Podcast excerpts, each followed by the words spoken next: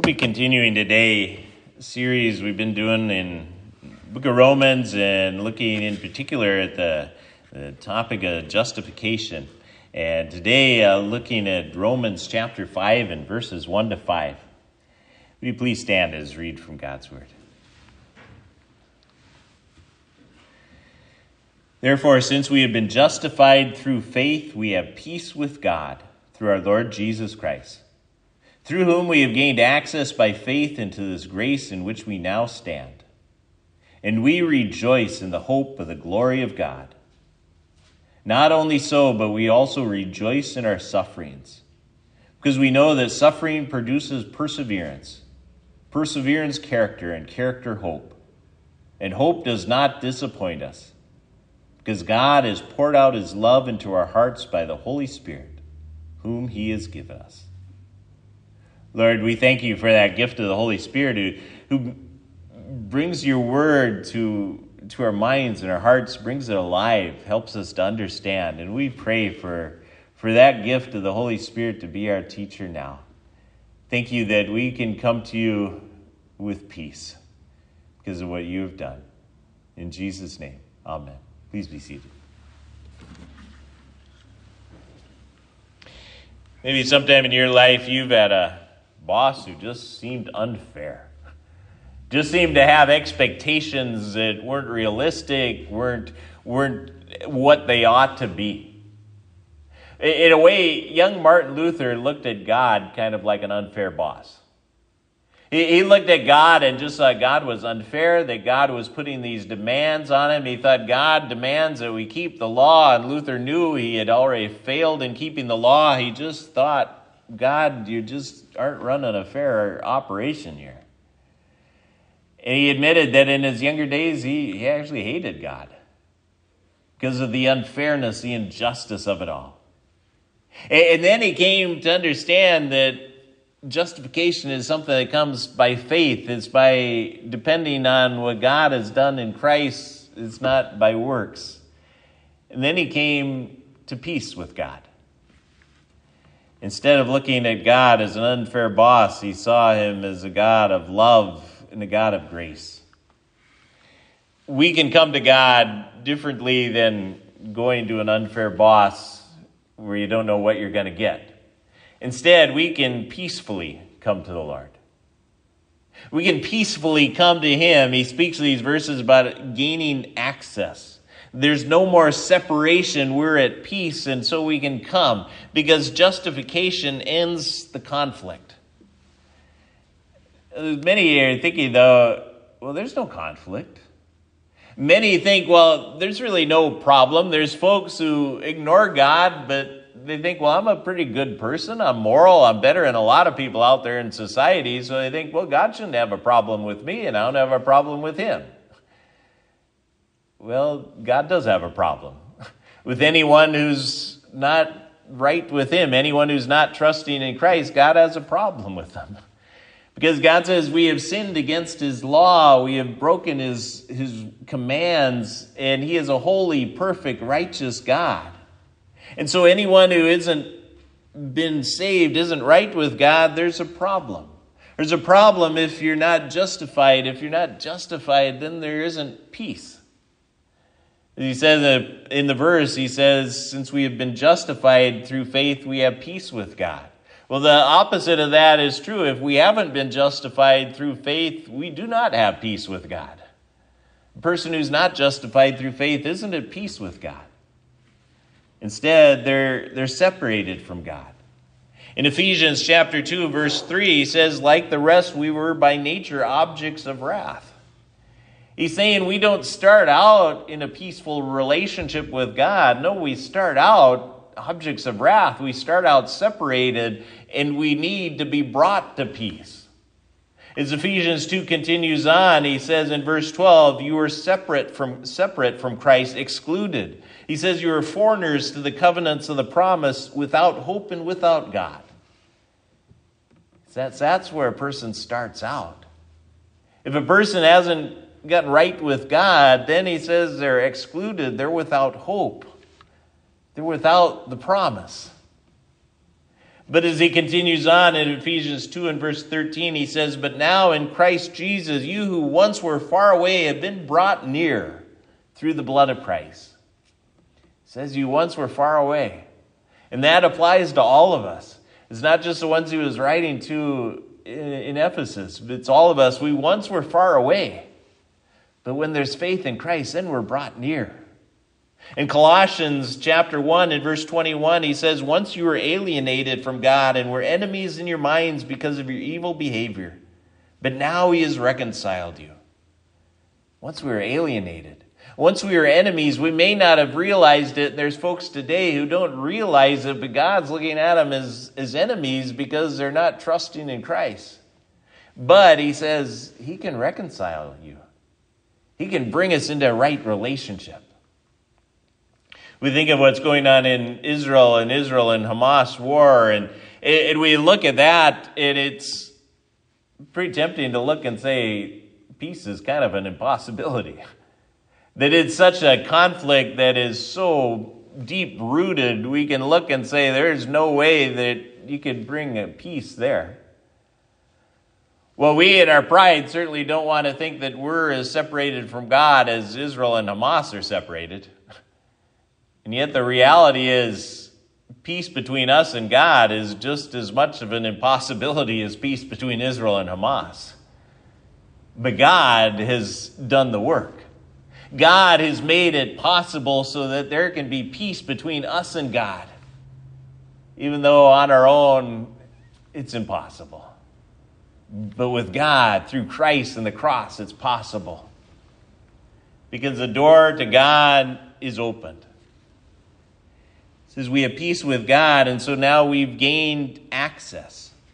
Uh, when the conflict's going on, then it means there's no access. There's no entering the kingdom. There's no coming before the throne of God.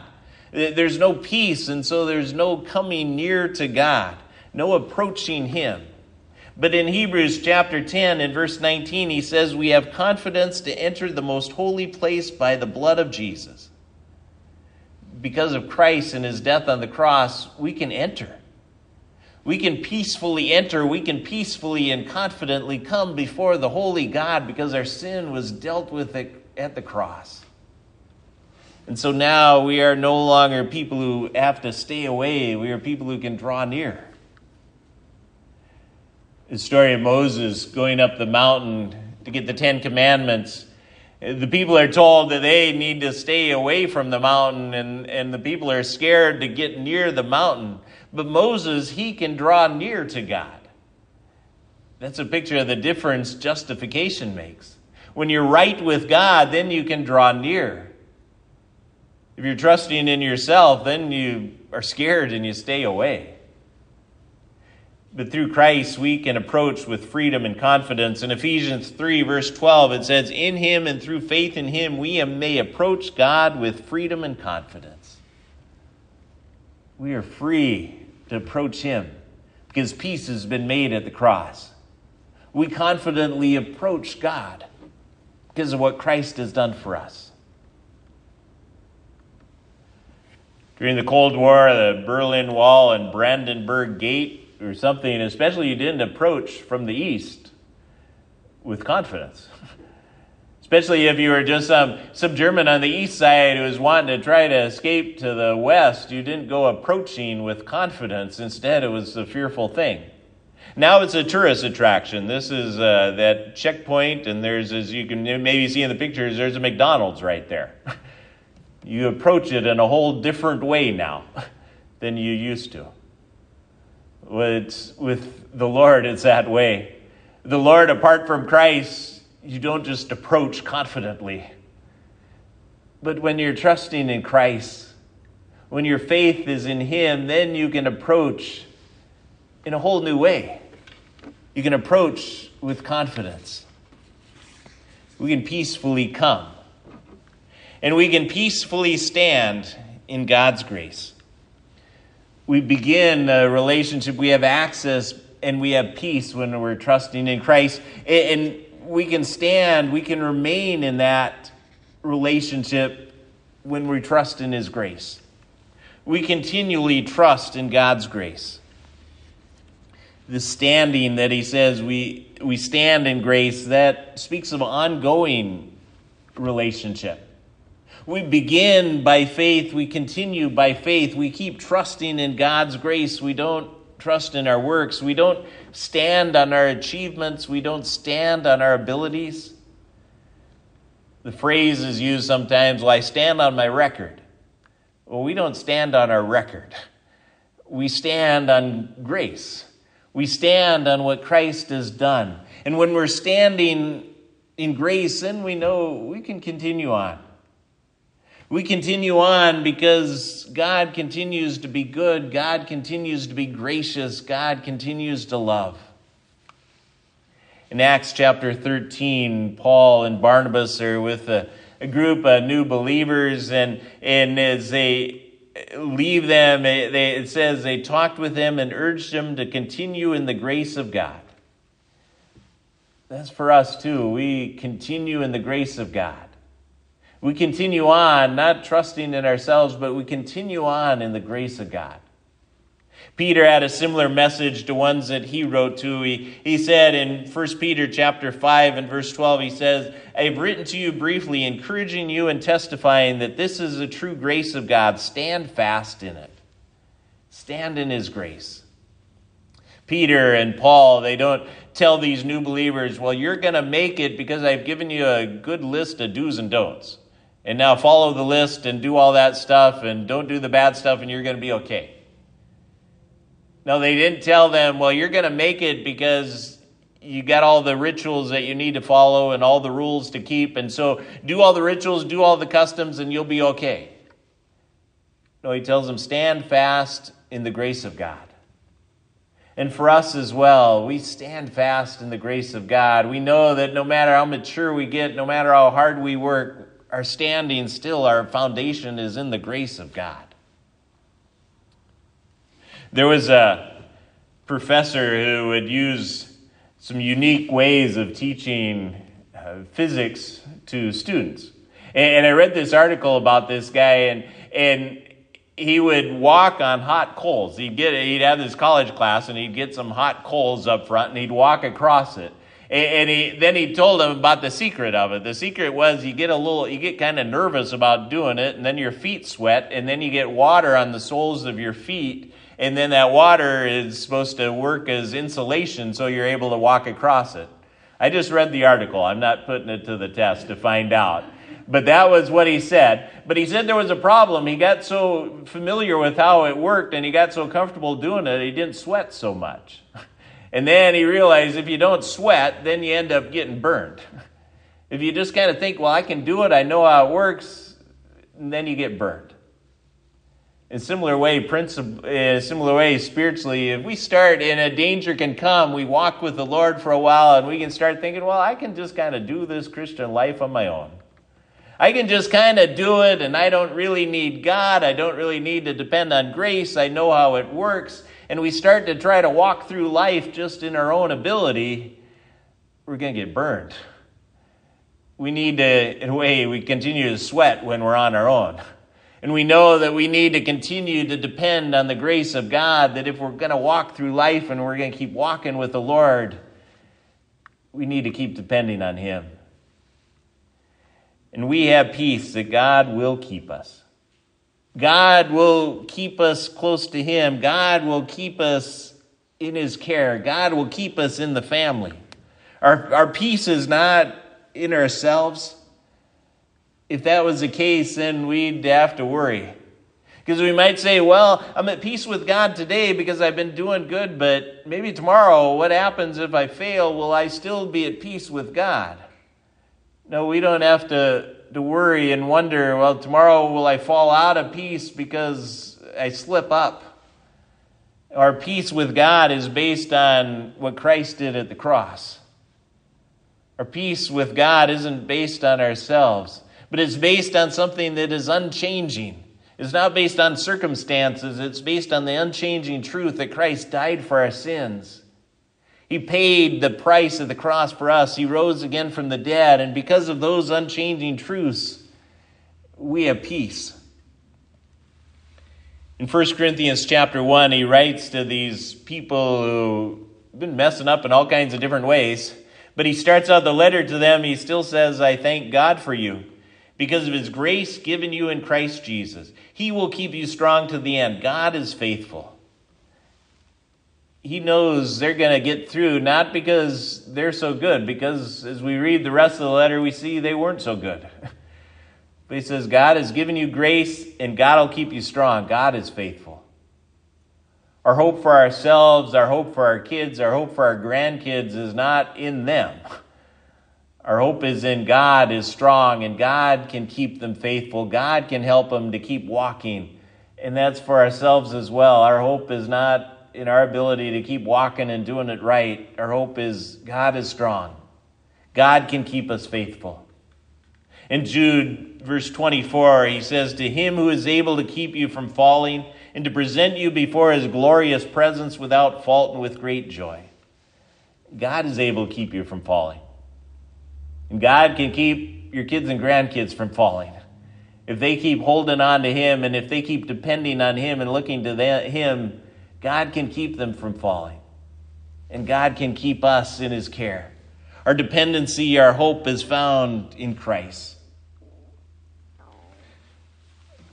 When I was in college, I, when I was in seminary, I mean, I was driving an old car. An old car that each day was kind of a little bit of a mystery whether it was going to start that day and get me to school or not. Each day it couldn't be all that sure. Is it going to keep on running today? I, I remember a time when it got towed, it had trouble, had to get towed to the garage, and I wondered, am I going to see that in running condition again or not? You didn't know for sure, is it going to get you to where you wanted to go? We have to humbly admit that our abilities are kind of like an old car. You don't know if it's going to get you where you want to go. And the reality is, it's going to clunk out at some point or another. And some people, their abilities might get them a little farther than other people. But still, our abilities aren't going to get us to the end where we need to go. You can get a different vehicle that you're driving in. You can trust in the Lord. You can lean on Him. You can trust in Him to get you where you need to go. Don't depend on yourself to get you where you need to go. Trust in Him. In Psalm 4 and verse 8, he says, I will lie down and sleep in peace, for you alone, O Lord, make me dwell in safety. We can be at peace because God can bring us through life. We lie down, we sleep in peace because God's making us dwell in safety. We enter into the relationship peacefully because of God's grace. We continue on, we keep on in peace because of grace, and we can peacefully persevere with hope. We peacefully persevere with hope. We have peace with God. We stand in grace even though we go through sufferings. And in the midst of sufferings, we have peace. he says to them that they, being justified, we have peace with, with God, but then he talks about sufferings. And, he doesn't say here, and he doesn't say anywhere else in Scripture that, well, if you're at peace with God, then you won't have any trouble. No, he's saying here, yes, you could be at peace with God, but you still have some trials. And we don't get shocked by sufferings. We don't think that somehow God let me down, God sold me a wrong bill of goods or something. No, he, we know that sufferings still come, and yet we can have peace. That God still has a plan, that God is still with us, that God has a purpose. And that God can help us to persevere through the sufferings. We don't worry that the sufferings are somehow a sign that, that God really isn't that good. The sufferings aren't some kind of sign that God is punishing us, that God is mad with us. The sufferings are something that comes in life. Jesus, in the Gospel of John, chapter 14, and verse 27, shortly before he went to the cross, he said, Peace I leave with you, my peace I give you. I do not give to you as the world gives. Do not let your hearts be troubled, and do not be afraid the peace the world gives is based on circumstances. Trouble is, circumstances come and go. And circumstances often aren't real good. He gives a different kind of peace, a peace that isn't dependent on everything working out the way we want it to, peace that doesn't depend on the circumstances being really good. No, He gives a peace that remains even when circumstances are tough, even though our hearts face trouble. Still, He says, Don't let your hearts be troubled, don't be afraid, be at peace. In John 16, Jesus declared, right before he went to the cross, he said, I have told you these things so that in me you may have peace. In this world you will have trouble, but take heart. I have overcome the world. He's given this honest declaration to us. In this world you have trouble. And that applies to all of us, no matter how good or moral you've been, no matter how many times you've come to church or not gone. He says, In this world, you have trouble. That's each one of us. We have trouble. But he says, we can still have peace. We can have peace because Christ has overcome the world, even though we live in a world where there's a lot of trouble. Still, we can have peace. In the Gospels, we read of the time Jesus went out on a boat with the disciples and a storm came up. And it says in Matthew 8, verse 24, without warning, a furious storm came up on the lake so that the waves swept over the boat. But Jesus was sleeping. The disciples turned around, they see him sleeping, they're shy, they're wondering, how can you sleep through this? We're about to drown, and they're, they're all certain that this is the end of it. But Jesus was at peace. Even though the storm was raging, going, he was at peace. Jesus wants to give us that kind of peace. That kind of peace that's able to sleep even in the midst of the storm. Who do you resemble more today? You resemble the disciples who are looking around at the storm and they're, they're petrified and they're scared and they're wondering, they're thinking this is the end of it all. Or by God's grace, are you looking more like Jesus, sleeping even though a storm's going on? Jesus invites us to, to receive that kind of peace that He wants to give. That kind of peace that can be calm, even in the midst of the storm. God's Spirit enables us to persevere with hope. We glory in sufferings, as one translation says of this verse in Romans. We glory in sufferings because of the hope of glory. The peace of God gives us a hope that we're going to see the glory of God.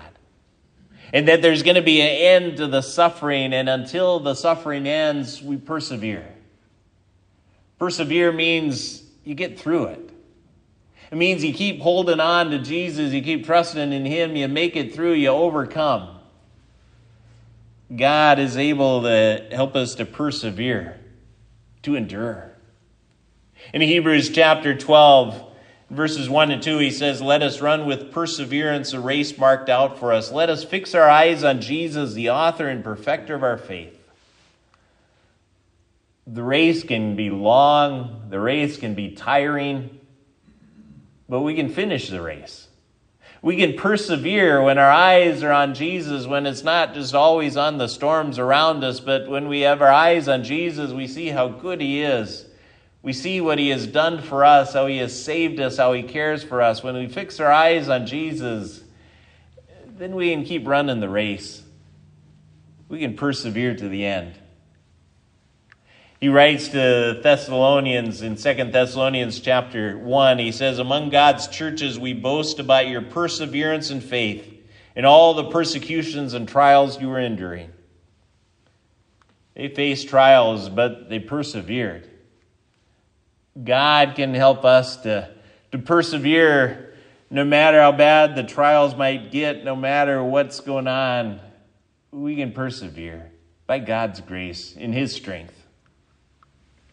In James chapter 1, in verse 2, he says, Consider it pure joy, my brothers, whenever you face trials of many kinds, because you know that the testing of your faith develops perseverance. The testing can do a work. As he says here, it develops perseverance. As he says in Romans, it develops character, it develops hope. And then as he goes on in James, he says, Perseverance must finish its work so that you may be mature and complete, not lacking anything. The trials can be a time when God causes growth to happen in our lives. The trials can also be an opportunity to show the world the hope and the peace that Jesus gives in the midst of the sufferings, in the midst of the hard times. We can make it through the trials because we don't go through the trials alone.